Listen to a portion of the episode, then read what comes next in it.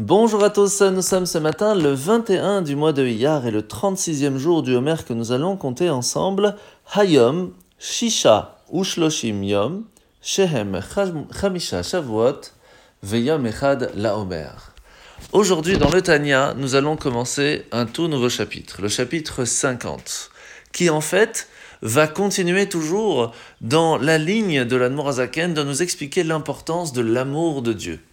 Mais que tout cela, en fait, a un but bien précis, celui de nous donner l'envie de faire plaisir à Dieu et de faire la Torah et les mitzvot. Et que pour cela, le fait de se rappeler comment Hachem nous protège, comment Hachem fait attention à nous, comment il est prêt à se mettre de côté pour nous, tout ça va nous donner un envie de sentiment de vouloir le faire plaisir par amour.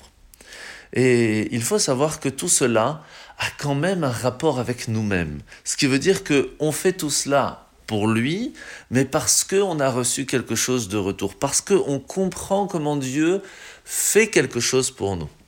Mais à un certain moment, lorsque cet amour qui est comparé à l'eau, puisqu'elle vient d'en haut et qui vient vers le bas, va se transformer en un amour totalement différent, celui qu'on appelle l'amour de feu, celui qui va être la personne qui va être prêt à tout le temps monter vers le haut. Si vous tournez votre allumette ou votre bougie, vous verrez que le feu va toujours monter, essayer de retourner à sa source, et même des fois prêt à sortir de son socle et prêt à s'éteindre pour retourner à sa source. C'est ce qui peut arriver lorsqu'une personne arrive à ce niveau d'amour, comme les enfants de Aaron HaCohen, Nadav et Avihu, qui voulaient tellement s'approcher de Dieu qu'ils vont en perdre leur vie. Il est arrivé une fois avec le Rav Avraham Amalach, qui était un très grand sage, et on l'appelait Amalach l'ange, tellement il était grand, était profondément en train d'étudier des parties profondes, des secrets de la Torah, de la Chassidoute, et il était presque prêt à partir de son corps, jusqu'à que l'Admorazaken lui demande de manger un bagel avec un peu de beurre pour se rattacher à son corps matériel. Pour vous donner une idée, comment est-ce qu'il est important de toujours avoir un ancrage dans ce monde pour pouvoir se rappeler que le but est de transformer ce monde en quelque chose de plus spirituel.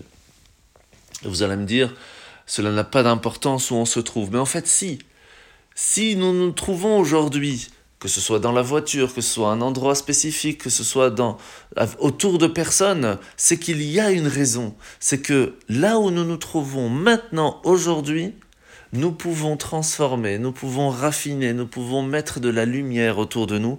Et c'est ça le but de l'étude de la Torah et de l'accomplissement des mitzvot.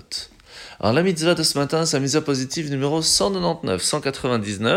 C'est la mitzvah qui est importante de rendre le picadon. Donc c'est un objet qui a été mis en gage chez nous parce qu'une personne n'a pas encore remboursé sa dette par exemple. Mais si quelqu'un en a le besoin, si la personne, le propriétaire en a le besoin, on se doit de lui rendre pendant le temps où il en a besoin et de le reprendre après puisque ça reste un gage. Mitzvah négative numéro 240, c'est l'interdiction de dire au propriétaire « Non, je te rends pas, t'engages tant que tu me rembourses pas ». S'il en a besoin, on se doit de le rendre pendant un temps précis. La paracha de la semaine, nous sommes donc paracha de Béhar et Béhokotai. Et aujourd'hui, nous allons voir comment est-ce qu'après la Shemitah, donc après les 7 ans, la 7e année, on se doit de se reposer, de prendre un moment de réflexion, de savoir où on en est, pourquoi est-ce qu'on se lève le matin, etc. Arrive le jubilé, le Yovel en hébreu, c'est la 50e année qu'en fait on ne compte pas.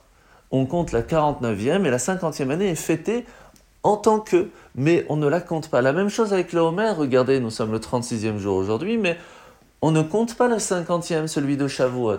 Pourquoi ? Tout simplement parce que lorsque nous allons pendant 6 jours travailler, nous méritons le Shabbat. Et ce Shabbat va quand même être donné à un niveau différent que tous les efforts que l'on aurait pu faire dans la semaine.